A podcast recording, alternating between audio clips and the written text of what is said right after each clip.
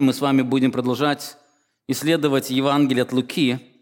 Исследуя это Евангелие, мы подошли к седьмой главе, которая начинается с истории исцеления раба сотника. Давайте без вступления сразу перейдем к данному повествованию, прочитаем его.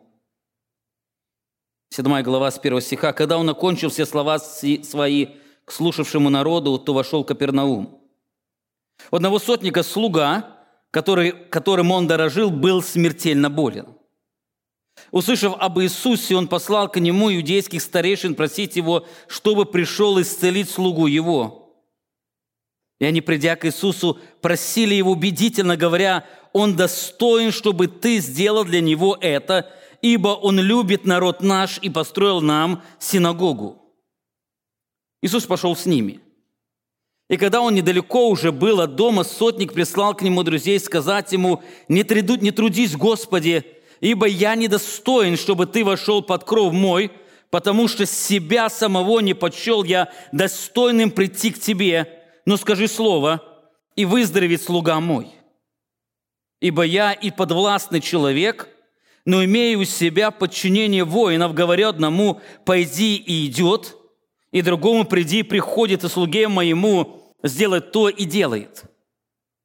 Услышав это, Иисус удивился ему и, обратившись, сказал идущим за ним народу, «Сказывай вам, что в Израиле не нашел я такой веры».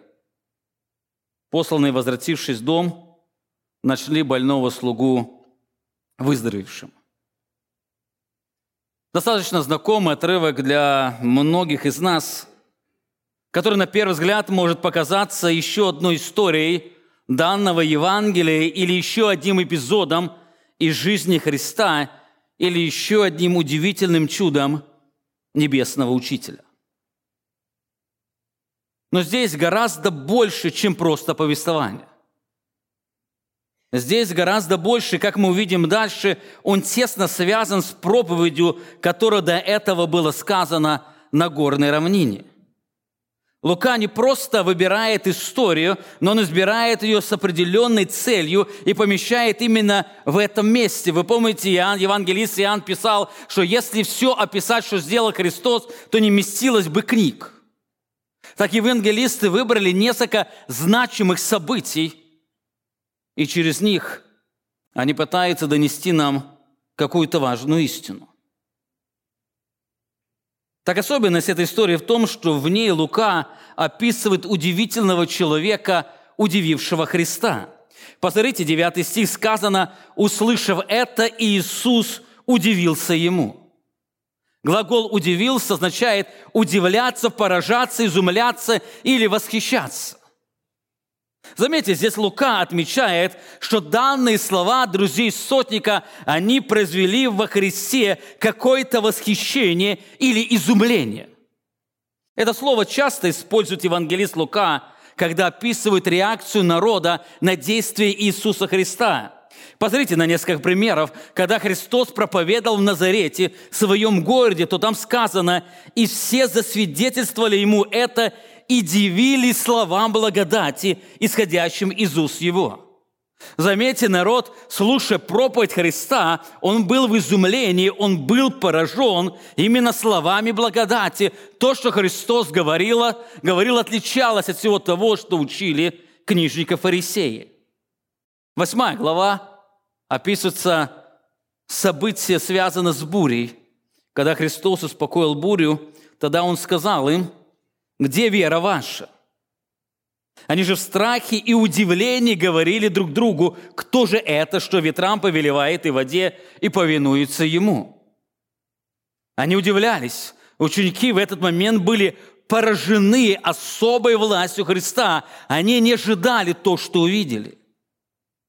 Девятая глава описывается исцеление бесноватого отрока.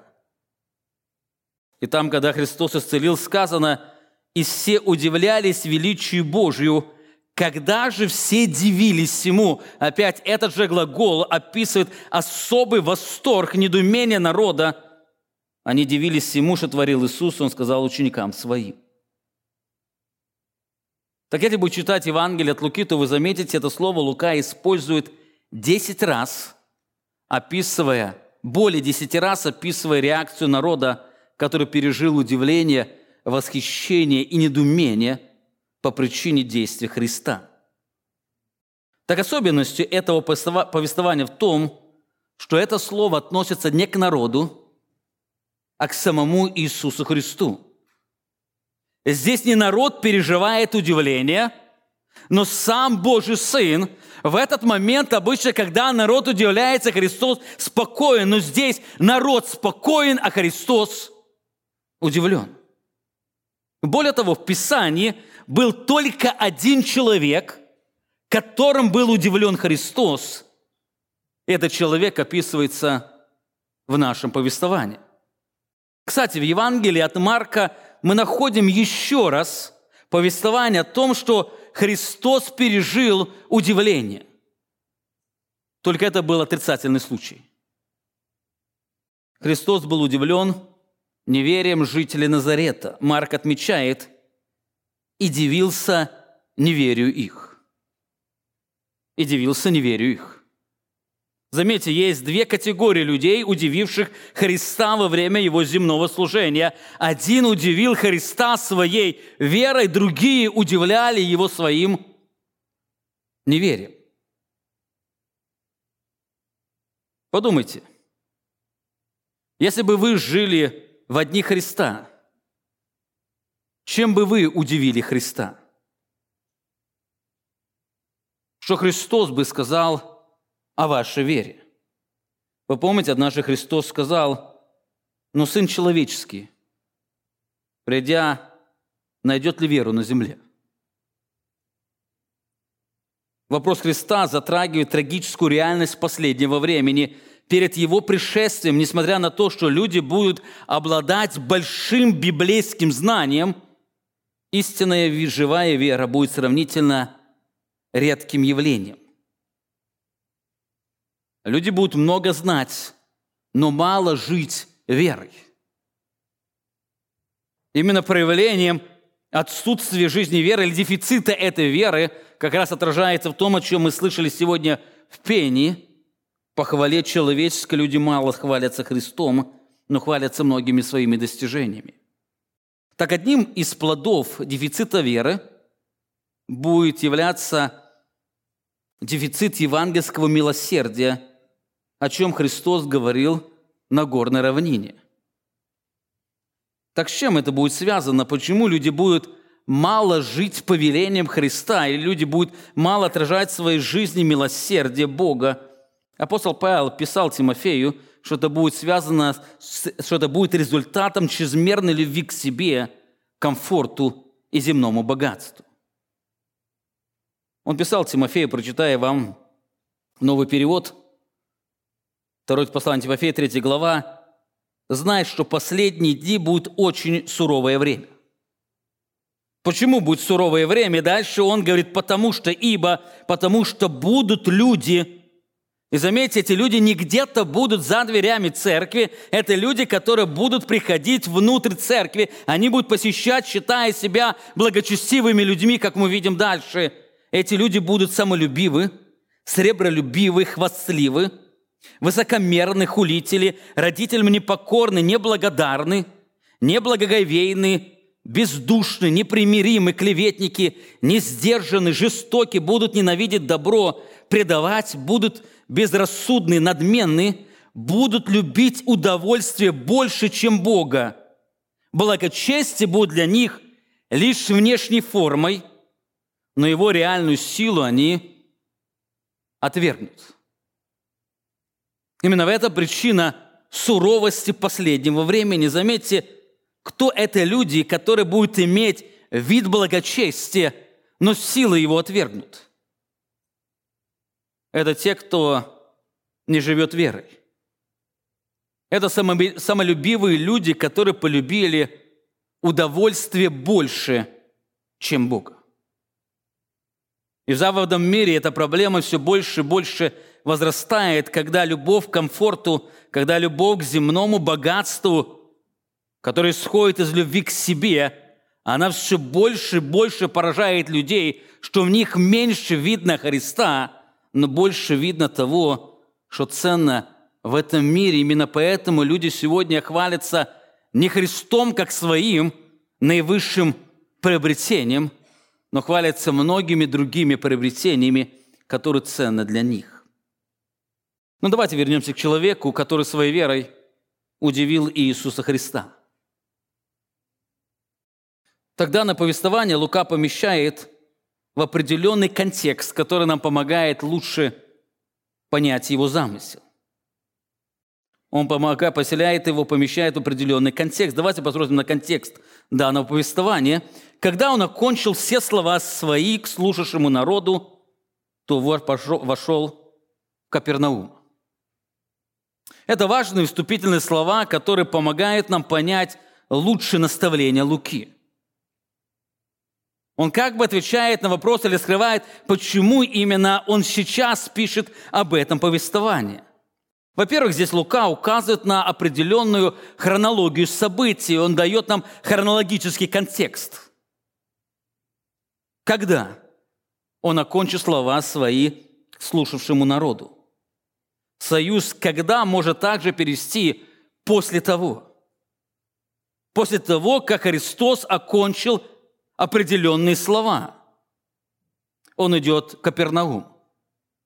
Так после чего Иисус идет в Капернаум, и в контексте мы видим после того, как Он окончил все слова, которые Он сказал народу, в конце, а в контексте имеется в виду проповедь, которая была записана в предыдущей шестой главе.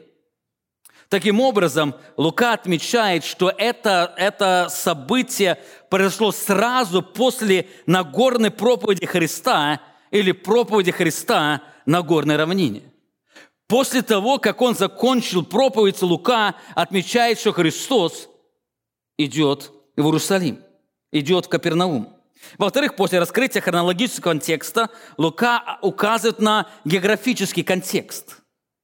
Отмечается, когда он окончил все слова к слушавшему народу, то вошел в Капернаум.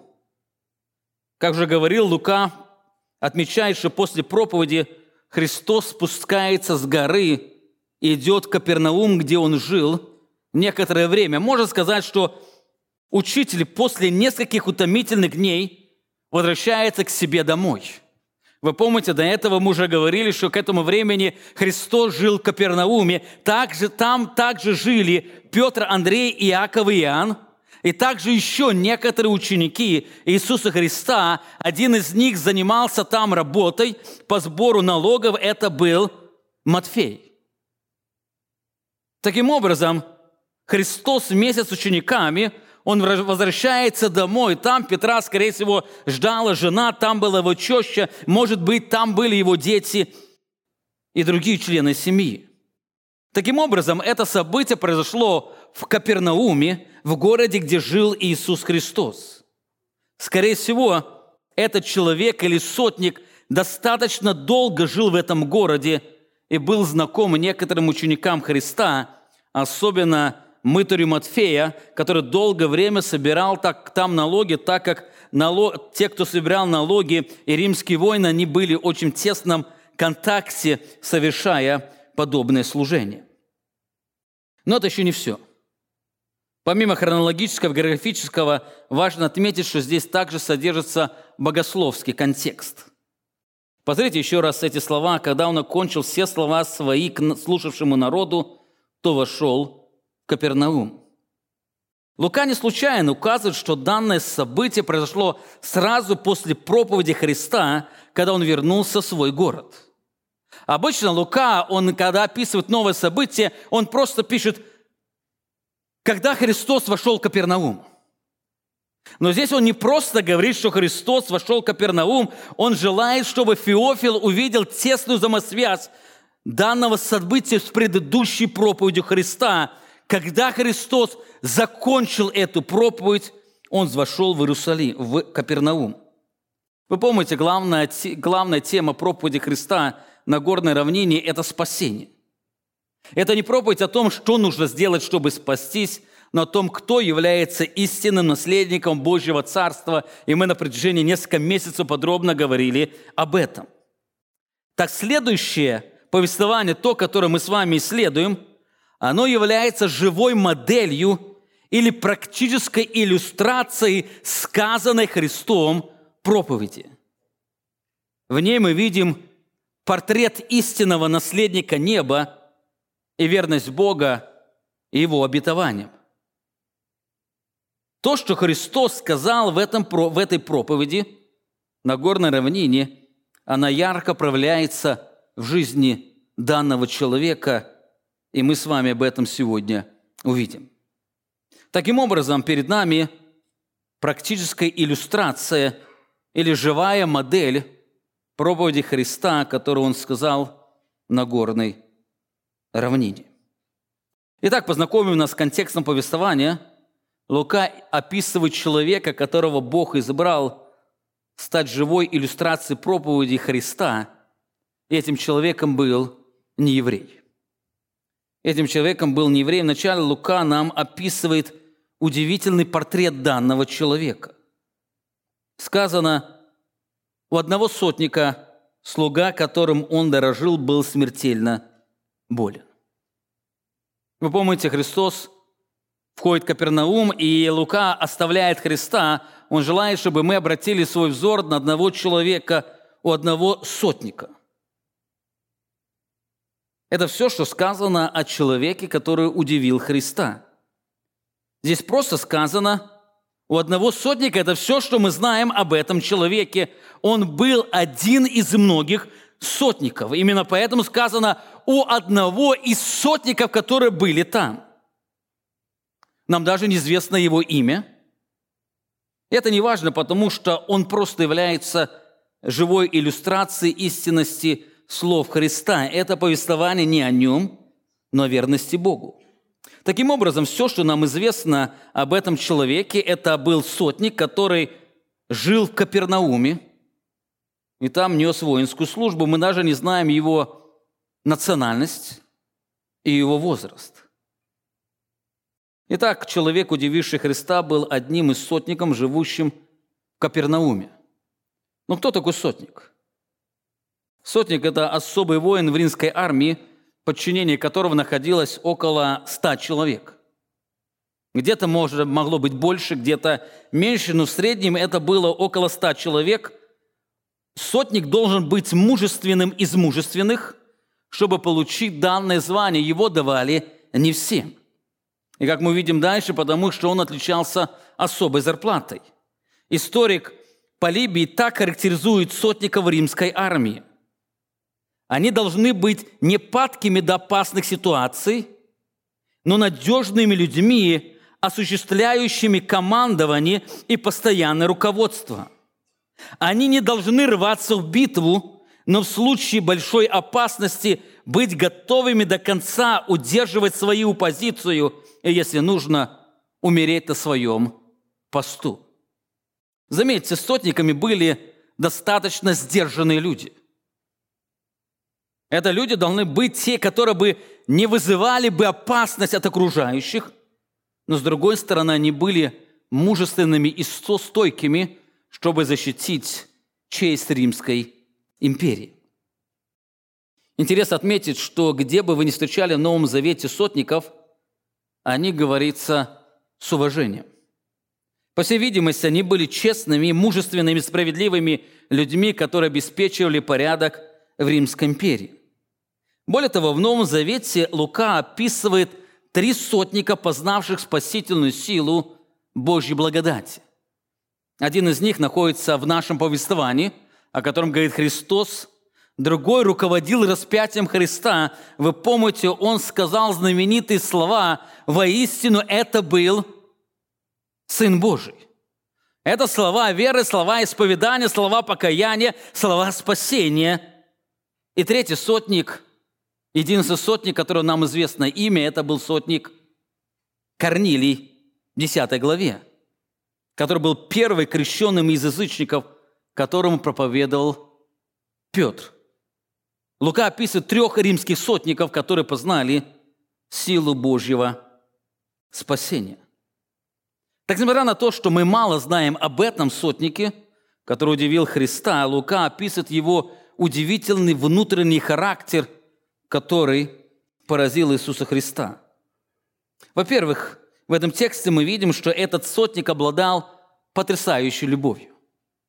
Он обладал потрясающей любовью. Сказано у одного сотника-слуга, которым он дорожил, был смертельно болен. Здесь описывается не просто любовь, но любовь, которая была не свойственна плотскому человеку. Когда мы читаем данные слова, они часто не вызывают у нас восторга, но когда Феофил, живущий в то время, читал эти слова, для него очень ясно было видно, что этот сотник был с потрясающей любовью. Сказано, что этого сотника был слуга, точнее, дуло, что означает раб. У него был раб, который находился в предсмертном состоянии. Евангелист Матфей добавляет, что данный раб был по какой-то причине парализован, к тому же переживал ужасающее страдание. Он пишет, «Господи, слуга мой лежит дома в расслаблении и жестоко страдает». Это описание болезни раба. Он лежал в расслаблении, то есть был парализован – и мало что к этому он жестоко страдал, и, рука, и Лука, как доктор, добавляет, что он находился в предсмертном состоянии. Он был смертельно болен, ему угрожала смерть. Так особенность этого сотника была не только в том, что он сострадал в муках умирающему рабу, но в том, что он им дорожил. Написано у одного сотника – был слуга, которым он дорожил. Слово «дорожил» указывает на то, что сотник, ценя этим рабом, уважал его и почитал. Это поразительно, особенно в то время, когда рабы не имели никакой ценности. Рабы выполняли всякую работу, они не имели никакой ценности, но этот сотник ценил этим рабом. Баркли пишет о том времени, по римскому закону раб был живым, бесправным орудием. Его хозяин имел полные права над ним и мог даже убивать его. Один римский автор рекомендует фермеру, фермеру проводить ежегодную инвентаризацию сельскохозяйственных орудий и выбрасывать старые и сломанные. Он советовал поступать так же и с рабами – Обычно нетрудоспособного раба выбрасывали на улицу умирать. Именно так богатые люди относились к своим рабам. И даже им рекомендовали, каждый год вы посмотрите на трудоспособность вашего раба, если он съедает больше, чем делает в вашем доме, то выбросьте его Пусть умирает, он никакой ценности не имеет. Но этот сотник не так относился к рабу. Для сотника дороже обходилось лечение раба, нежели приобретение нового. Этот раб был парализован, он не работал.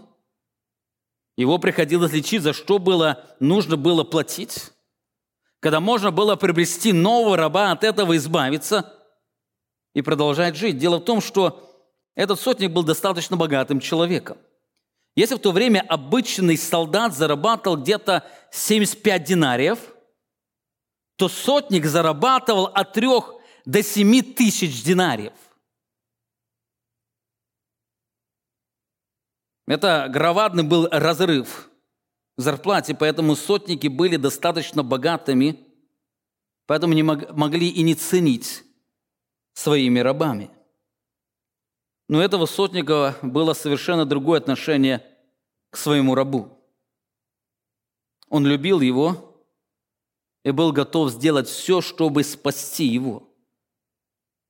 Можно сказать, что он любил своего ближнего как самого себя. Он дорожил, ценил и заботился о своем рабе, как о себе. Именно эта бескорыстная любовь заставила его идти за помощью к своим идеологическим врагам. Лука дальше пишет, услышав об Иисусе, он послал к нему иудейских старейшин просить его, чтобы пришел исцелить слугу его. Здесь вновь удивительная картина, которая нам не всегда понятна. Сотник просит старейшин иудейских помочь ему для чего? Для какого важного дела? Просто чтобы спасти жизнь раба. Жизнь раба, которую даже не ценили в то время евреи. Важно учесть, что в то время между язычниками и евреями была сильная вражда. С одной стороны, евреи ненавидели, презирали своих оккупантов, которые были идолопоклонниками и жестоко управляли ими, поэтому их презрению не было предела. Евреи все презирали язычников. С другой стороны, язычники с ненавистью относились к евреям, считая их мерзкой нацией. Они были антисемитами, как и сейчас и многие языческие народы. Таким образом, Язычники ненавидели ненавидящих их и презирали тех, кто их презирал, поэтому пылали ненавистью к этому народу. Но заметьте, несмотря на эту вражду, данный сотник не только просит врагов своих о помощи, но также любит их безусловной любовью, и эту любовь даже ощущали евреи. Они говорили о нем, ибо он любит народ наш – он любит народ наш. Местоимение «наш» говорит о том, что сотник не был евреем.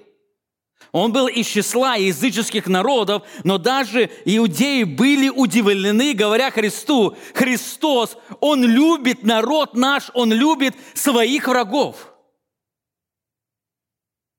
Он любит. Таким образом, перед нами удивительный человек с потрясающей любовью к своему ближнему – и к своим врагам. Вы помните, об этой любви или милосердии говорил Христос в Нагорной проповеди, призывая любить врагов своих. Любить своих врагов, и мы видим, что этот сотник, он, будучи язычником, проявлял царское божественное милосердие к своим врагам и тем, кто не был достоин его внимания. Он делал добро тем, кто ничего не мог ему оплатить, кто ничем не мог ему оплатить обратно. Это был сотник с потрясающей любовью.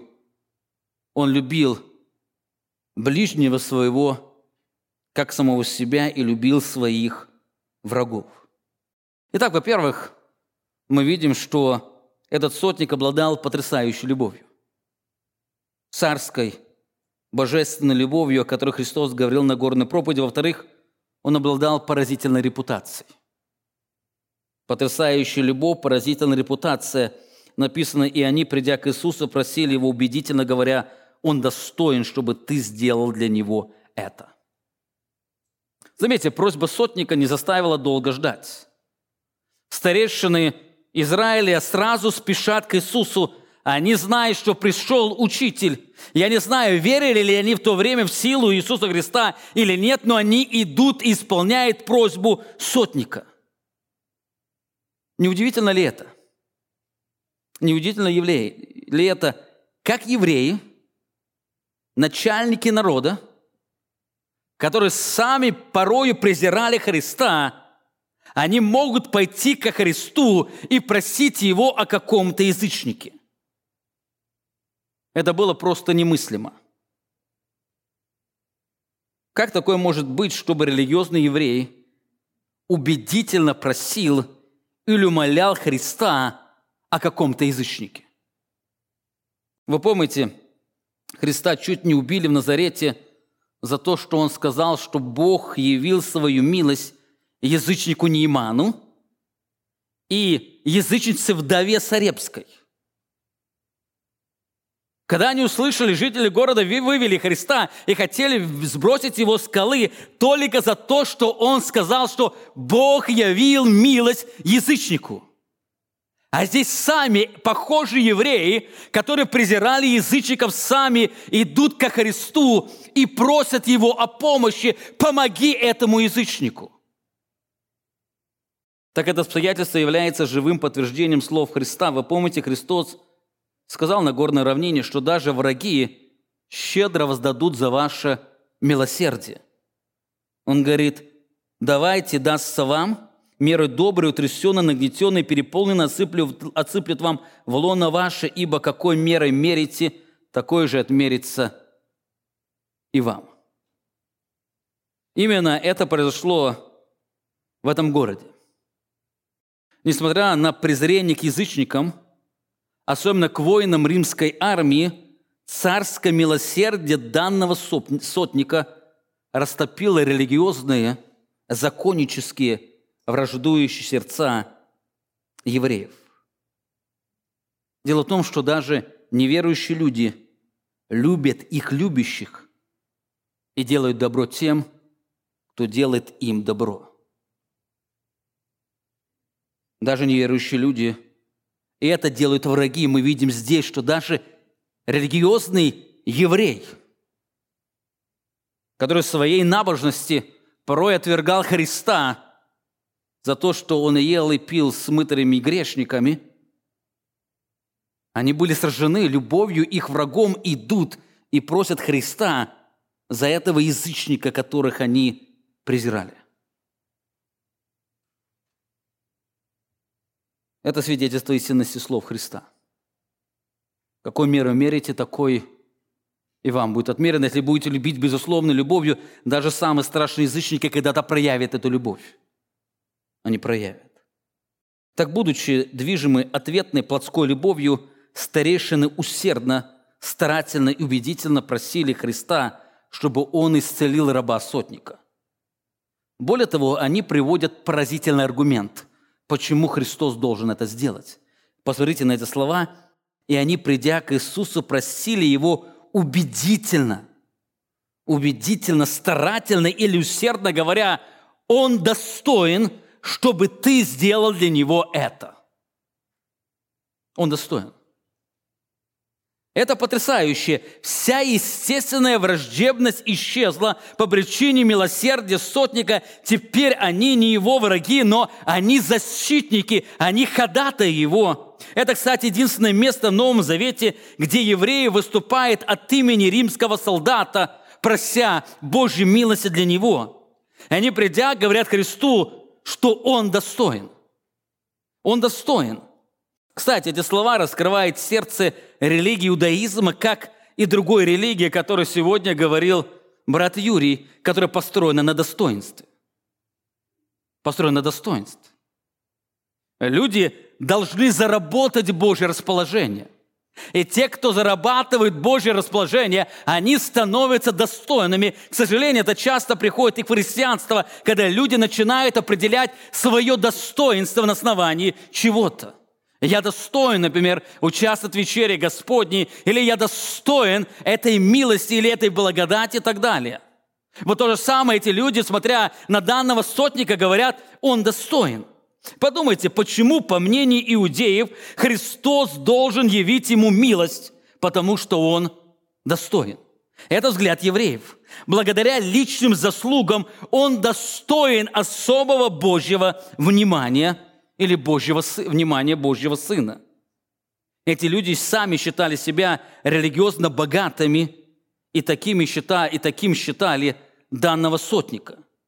Они думали, что по причине своих заслуг они достойны Божьего Царства, и на основании этого они считали, что данный сотник, даже он является, являясь язычником, он достоин, чтобы Христос обратил на него внимание – он достоин, чтобы Бог проявил ему милость. Это удивительно. Какой поразительной репутацией обладал данный сотник в глазах данных врагов, своих врагов. Они готовы были его назвать сыном Всевышнего, потому что в нем они увидели удивительно, что не было свойственно человеческому сердцу это царское милосердие. Это милосердие. Он любил своих врагов, и они это ощущали. И он любил этого раба своего, который являлся просто каким-то рабом, который не имел никакой ценности в то время, но он любил его, искал различные пути, чтобы помочь ему. Так, смотря на него, евреи, даже считая его язычником, они понимали, и утверждали, он готов, достоин Божьей милости и соприкосновения Всевышнего.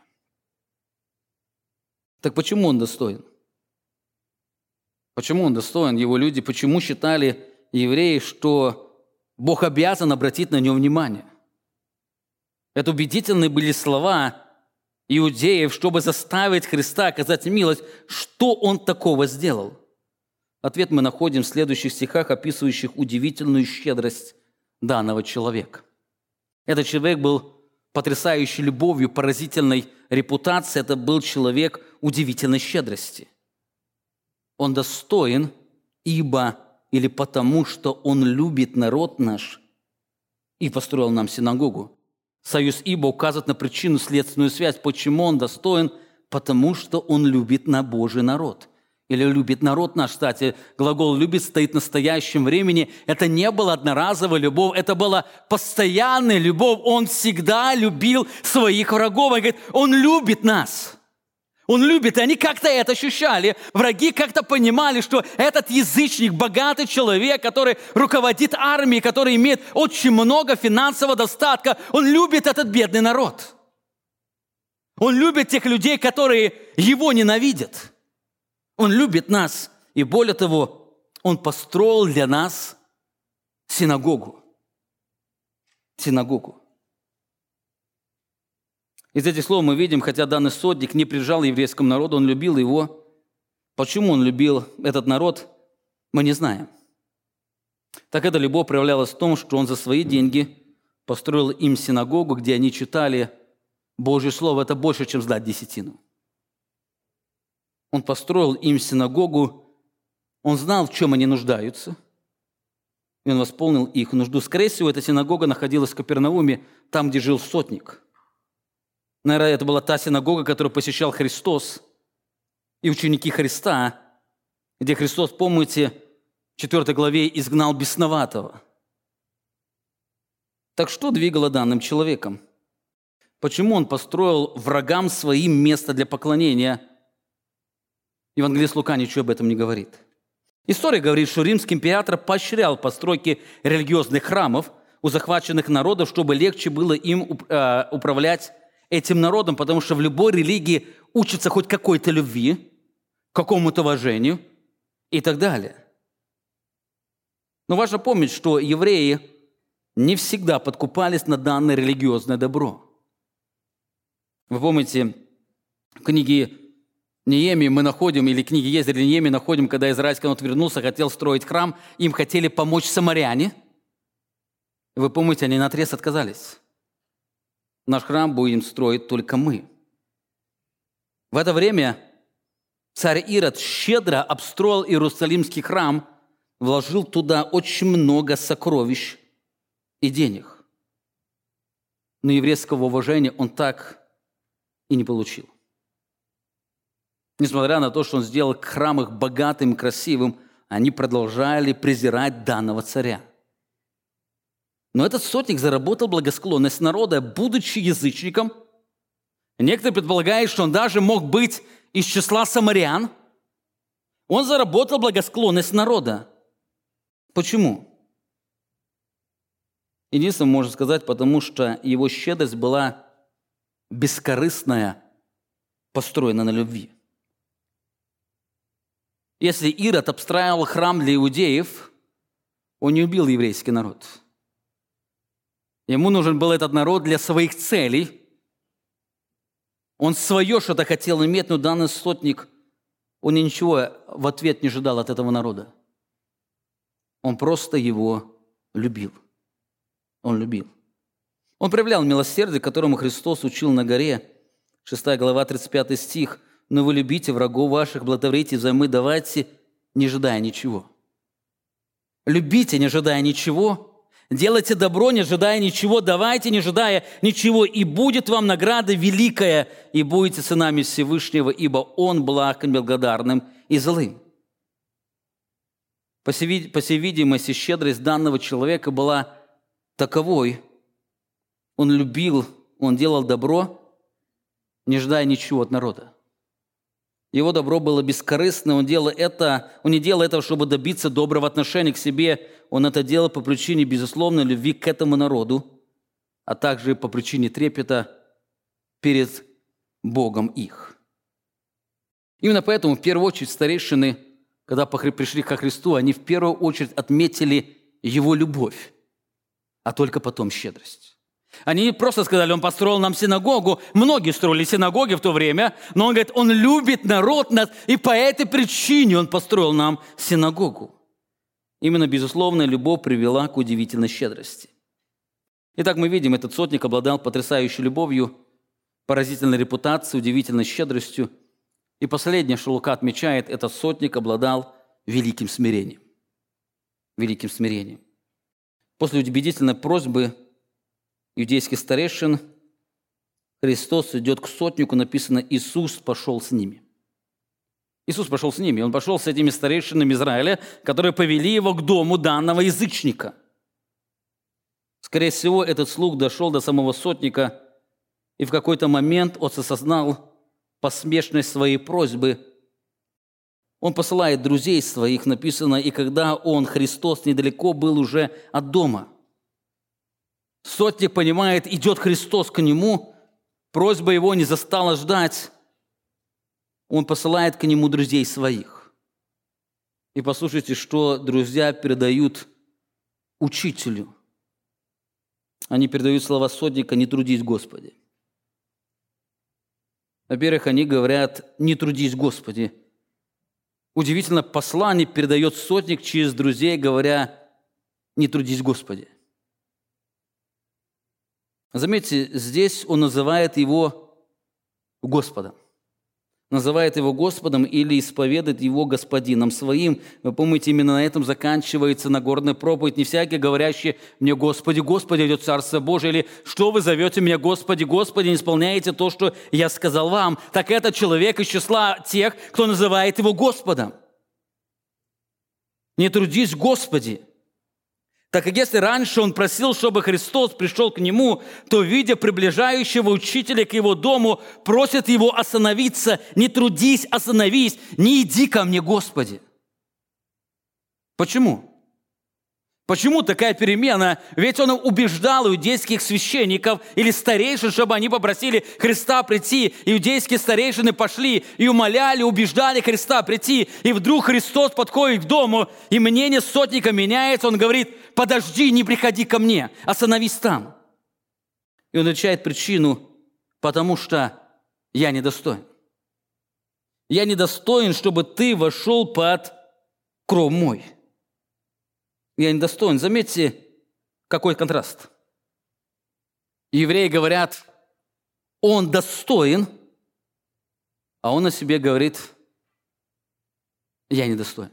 Я недостоин, он видит себя нищим духом. Хотя он любил Божий народ и построил для него синагогу, ему нечего было предложить, данному учителю. Он недостоин, чтобы Господь оказал ему такой великий почет, придя в его дом. Он недостоин. Он видит себя недостойным. Его слова напоминают слова Петра, увидевшего святость Христа – Увидев это, Симон Петр припал к коленям Иисуса и сказал, «Выйди от меня, Господи, потому что я человек грешный». Примерно это состояние переживает данный сотник. Хотя все о нем вокруг говорят о его достоинстве, они его восхваляют, он видит себя абсолютно нищим, он недостоин. Он недостоин, чтобы Господь пришел к нему – и вы знаете, это практическое выражение нищеты духом, о которой Христос говорил на горной проповеди «блаженный нищий духом, ибо таковых есть Царство Божие». Они блаженны. Этим блаженным был этот язычник. Этот язычник-сотник, богатый добродетелью, но нищ в своей душе. Более того, сотник не только считал себя недостойным, чтобы Христос пришел к нему в дом, он тоже также посчитал себя недостойным выйти к нему, чтобы встретиться с ним лицом к лицу. Смотрите, он дальше говорит, «Потому и себя самого не почел я достойным прийти к тебе». Вы знаете, с одной стороны, можно посмотреть, это выражение гордости, самоуверенности, владычества, когда человек сам не идет, а только посылает гонцов – Но это сотника была совершенно другая причина. Сначала он попросил старейшин, потом просит друзей остановить Христа, потому что он сам себя почел недостойным прийти к нему. Послушайте, это слова мужественного язычника, который обладал потрясающей любовью, поразительной репутацией и удивительной щедростью. Так, будучи богатым, почел себя недостойным прийти ко Христу. Это удивительный, поразительный контраст – Еврей называет его достойным, а он видит себя нищим, который мог своим присутствием только свернить своего учителя. Он нищ, он убогий. Это истинное великое смирение. Дело в том, что самодовольная гордыня, она строится на достоинстве, а истинное смирение – на глубокой нищете – Хотя он был богат своим милосердием, он сильно ощущал нищету духа. Подумайте, что вы скажете себе? Что вы скажете себе, если вам предстоит предстать пред Господом? Этот человек будучи богат милосердием, видел себя нищим. Я недостоин. Я недостоин. Итак, перед нами Лука рисует удивительный портрет того, который обладал нищетой духа. С одной стороны, сотник обладал потрясающей любовью, поразительной репутацией, удивительной щедростью и великим смирением. С другой стороны, все это делало его нищим в своих глазах. Он был велик в глазах врагов, но нищ собственных влагах. Так чем был движим данный человек? И дальше Лука отвечает, он был движим верой. Там, где человек живет верой, там не будет процветать гордость. Там, где есть живая вера, там всегда будет наполняться сердце удивительным смирением. Вера, она смиряет, раскрывает истинную нищету а неверие или гордость она ищет признание окружающих людей. Лука в нескольких словах описывает истинную веру данного духовно нищего человека. Он говорит, потому себя самого не почела достойно прийти к тебе, но скажи слово. Но скажи слово, и он уверен, выздоровеет слуга мой. Твоего слова одного достаточно. И дальше он приводит довод, почему? Потому что я и подвластный человек – но имея у себя подчинение воинов, говорю одному, пойди, идет другому, приди и приходит, и слуге моему сделай то и делает. Заметьте, удивительная просьба. Он просит Христа сказать только слово и уверен, что после данного слова его раб обязательно выздоровеет. Этой веры не было у старейшин. Они не сказали Христу, Христос, не трудись идти к этому язычнику, скажи, пусть выздоровеет слуга его, и давай заниматься дальше делом, благотворить нашему народу. Нет, они просят его прийти ко Христу, а, к сотнику. Но сотник говорит, подожди, подожди, постой. Зачем тебе утруждать, приходить к недостойному человеку? Тебе достаточно сказать там одно слово, и оно будет исполнено. Так на чем строилась вера данного человека? Она строилась на осознании всевласти Христа – он верил во власть Христа. Это ярко видно в восьмом стихе, где он как бы говорит, «Я, будучи нищим человеком, имею в подчинении себя воинов и рабов. Когда я даю им повеление, они слушаются меня, другими словами, я знаю, что такое иметь власть, авторитет и право приказывать». Так во всем этом раскрывает, так если я грешный человек – имеют такую власть в своем слове, когда я только сказал, и рабы, и воины подчиняются мне, то ты имеешь большую власть.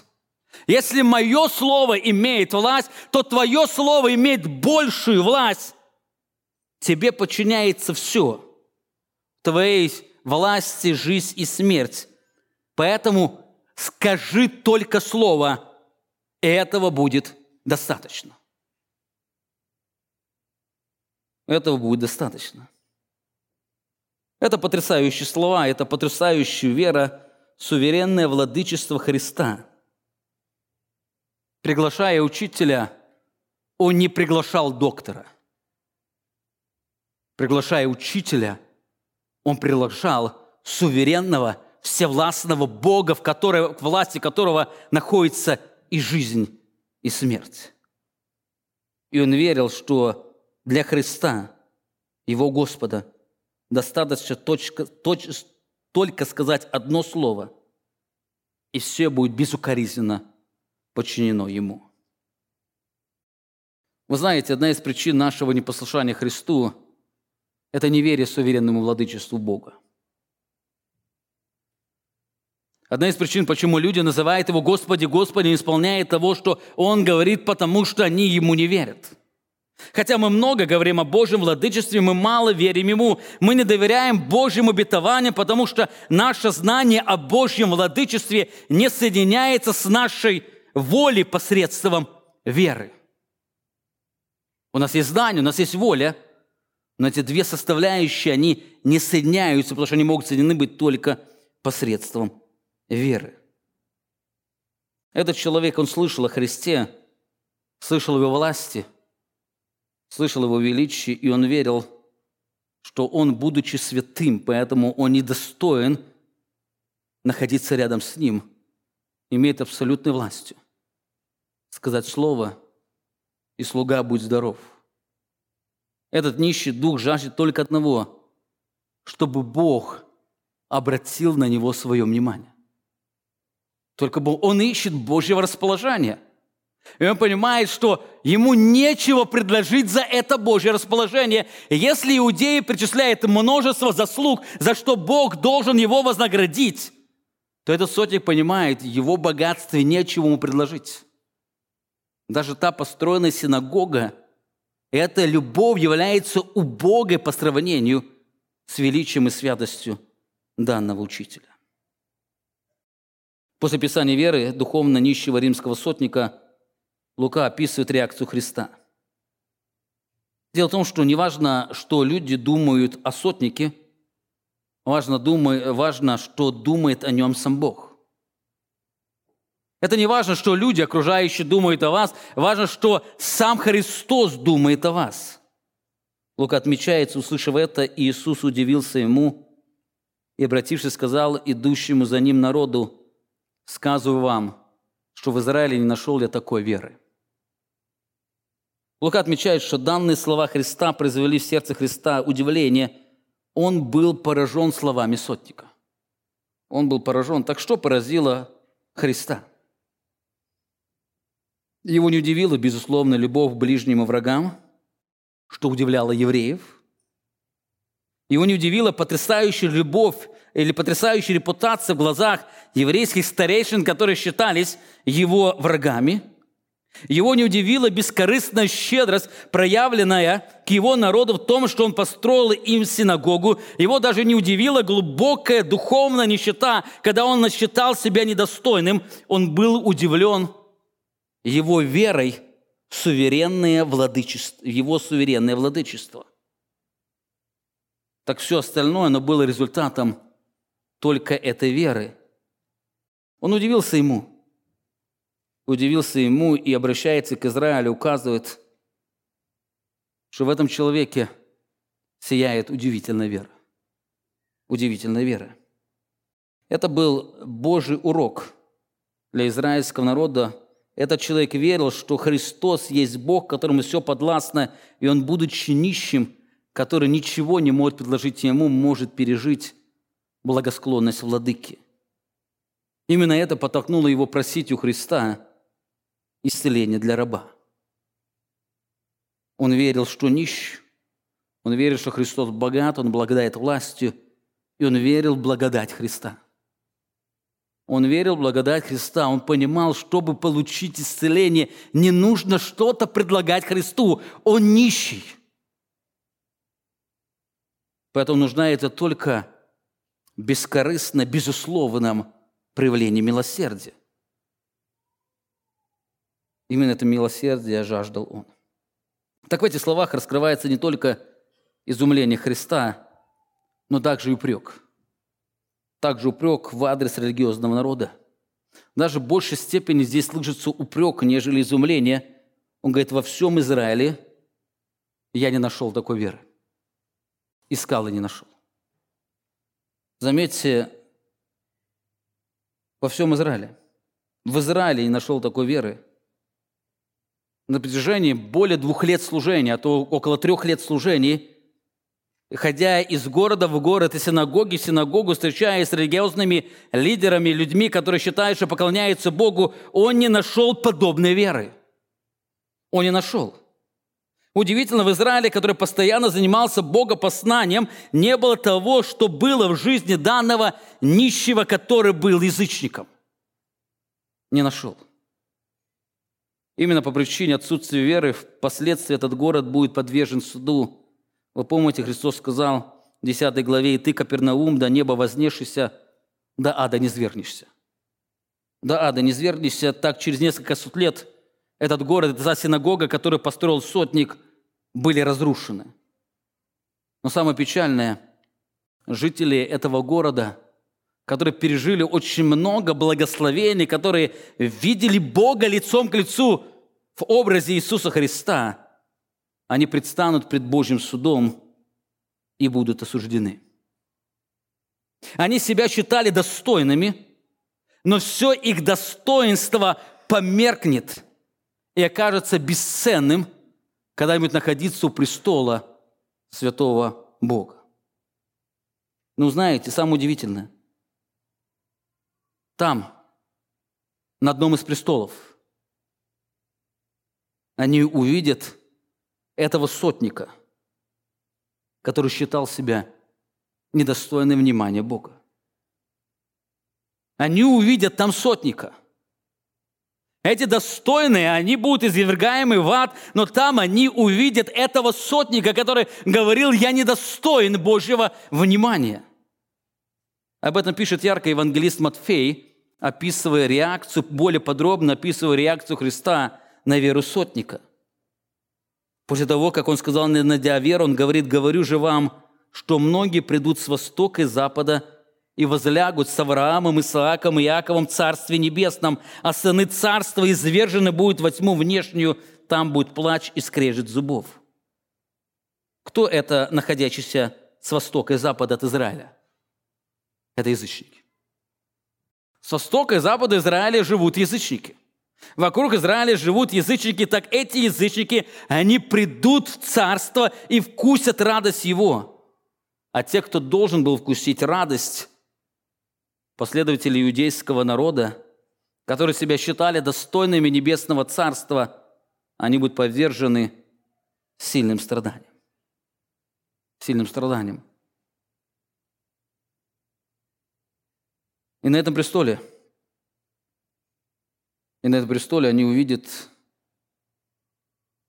этого сотника, которого считали недостойным, но который сам себя считал недостойным Божьего внимания. И последняя эта история заканчивается наградой веры нищего сотника. История так заканчивается. Посланные возвратились в дом, нашли больного слугу выздоровевшим. Когда вернулись друзья, то нашли парализованного, парализованного и умирающего раба, прыгающим по дому. Так что произошло в это короткое время, пока друзей не было дома – Христос сказал Слово. Христос сказал Слово. Помните, сотник сказал, скажи Слово. И Христос сказал Слово.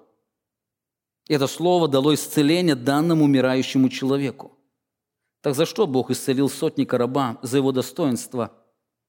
Совершенно нет, но по причине своей суверенной власти, которую Он милостиво проявляя, проявил к нищему язычнику.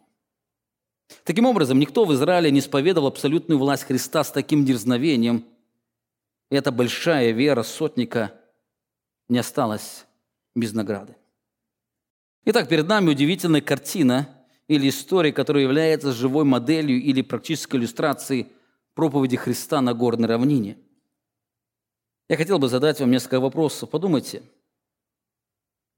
если бы сегодня Христос встретил вас – чем бы он был поражен смотря на вашу жизнь.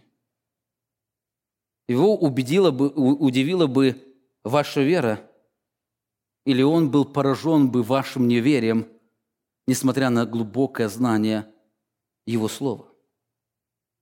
Или представьте себе, если сегодня Лука писал историю вашей жизни, насколько бы там переплеталась евангельская любовь и щедрость с глубоким осознанием собственной нищеты. Что он бы написал о вас? Подумайте, если кто-то попросил бы, если вы кого-то попросили бы сказать что-то о вас, что бы они отметили вас, проявление Божьего милосердия или своей прихоти, на кого вы больше похожи? На нищего сотника или на религиозно богатых жителей этого города, которые впоследствии пожали проклятие. Я хочу закончить проповедь словами Божьего человека, описывающей важность живой спасительной веры. Евангелие 11 глава, Евреям 11 глава сказано, а без веры Богу угодить невозможно. Если вы хотите угодить Богу, то без веры Богу угодить невозможно, ибо потому что надобно, чтобы приходящий к Богу веровал, что Он есть, и веровал, что Бог ищущим Его воздает. Без веры Богу угодить невозможно. Аминь. Помолимся. Великий, славный, непостижимый Бог, Ты сегодня даровал нам свои милости соприкоснуться с удивительной историей – удивительного человека, который был богат твоей верой. Ты обогатил его, эта вера, для того, чтобы твой народ, который считал себя богатым, увидел свою нищету.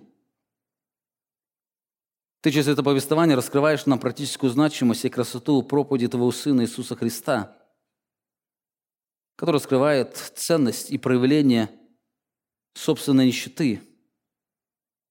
С другой стороны, ты проявляешь верность твоим обетованиям. Отец Небесный, даруй, чтобы это обетование или эти слова, не также касались нашей жизни, чтобы эта вера, она также проявлялась в нас.